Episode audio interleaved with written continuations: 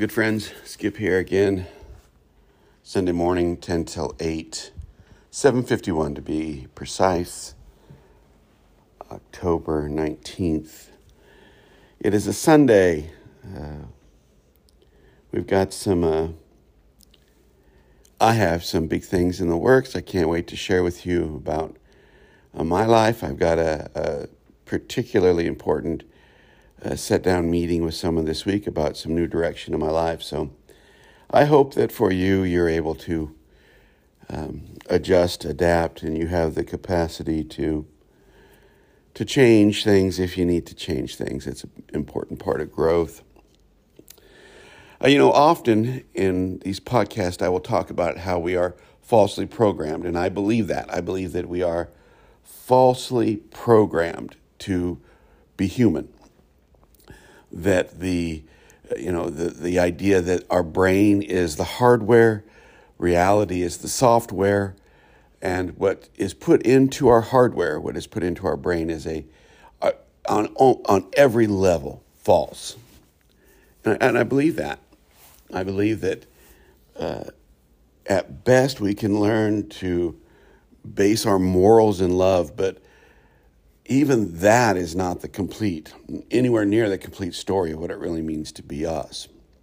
So we carry around, all of us, don't care who you are, don't care if you're a, uh, the Pope or the Dalai Lama, uh, if you're the greatest monk, or if you are the garbage uh, care, uh, picker upper guy, whatever, uh, you know, or a guy like me who works in a factory, or a girl, gal, it doesn't matter uh, you are programmed falsely. And until we realize that, uh, we're going to struggle. Uh, now, the question becomes, though, when you realize that you're programmed falsely, the question becomes, uh, so what do you do? You know, is spirituality not being programmed? Well, that's a good question. It's a question I've been thinking about here, and I want to talk about it because I don't think we can be not programmed. I think the way we function uh, genetically, uh, mentally, emotionally, that we are part of something that is greater than us, and we can't be free of a programming and still exist in this reality, maybe any reality, that the reason we have this supercomputer in our head and this super delicate, uh, resilient, but delicate body and brain and nervous system is that we have. we have to process the realities we're in. The question becomes a question of filtering. How do you filter the reality you find yourself in? How do you filter how do you perceive is really the question.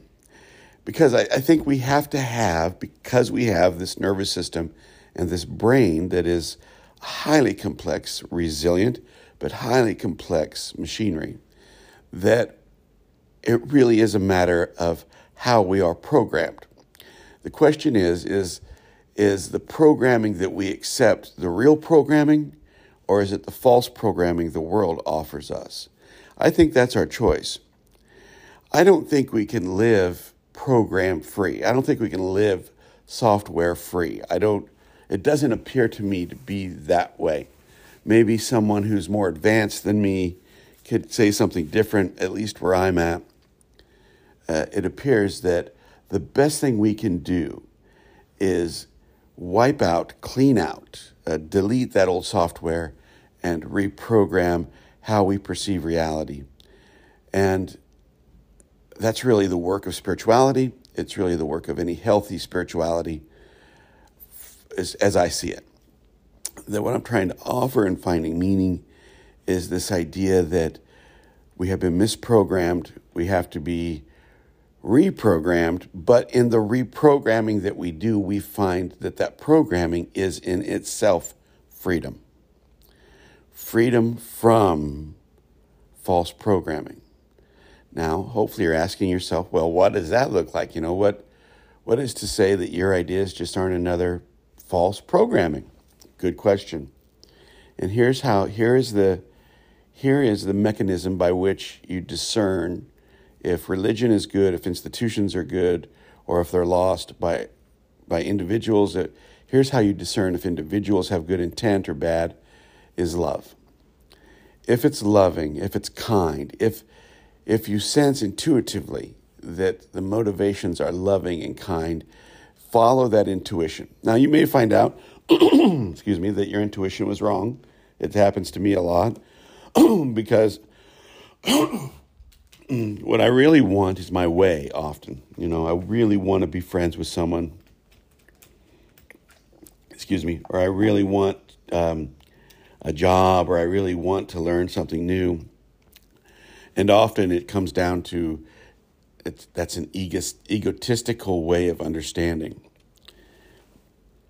Um, my ego will f- trick me into thinking that it's my intuition. Don't fall into that trap. You know, we keep thinking that we can change things by not changing things in our life. We can change habits and perceptions by not changing things. And it's just not true. We, we can't do that.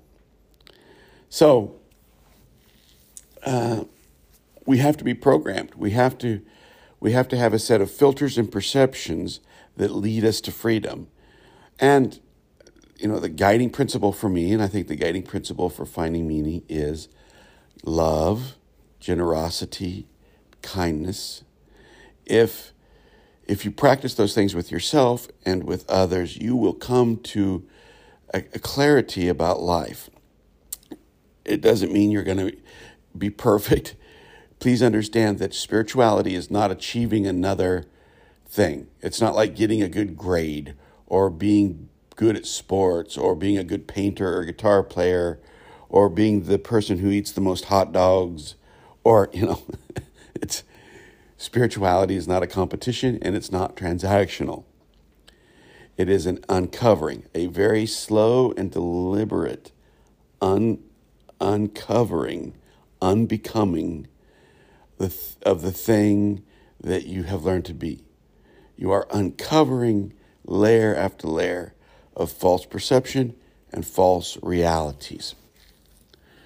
Now, as I said, often your ego will tell you, well, this is what's real and that's not. That's an ongoing struggle on the spiritual journey. You got to deal with that.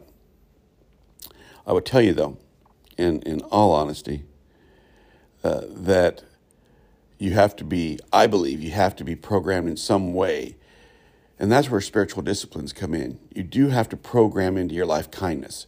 You have to open the door when you don't want to. You got to pick up the piece of trash on the ground when you don't want to. You got to smile when you don't want to. You got to force it. And I don't mean fake it till you make it. I mean, you, you have to practice these things diligently, and they begin to reprogram how you see reality and how you see the world. I don't have much more to say this morning. That's a pretty short podcast, but uh, you know, as we're coming up on an election, uh, as maybe you're searching for some transformation in your life, I will tell you, ground all of those decisions uh, in love. And they're not always going to be right because our ego will interfere, but keep at it. Keep at it. Keep practicing love. Keep practicing kindness. And you're going to see a transformation in yourself and in others you're going to begin to sense that you are reprogramming how you perceive reality, and that perception based in love is leading you to the truth of yourself. There you have it, my friends. We'll talk to you real soon. Thanks for uh, thanks for this ten minutes. Bye bye.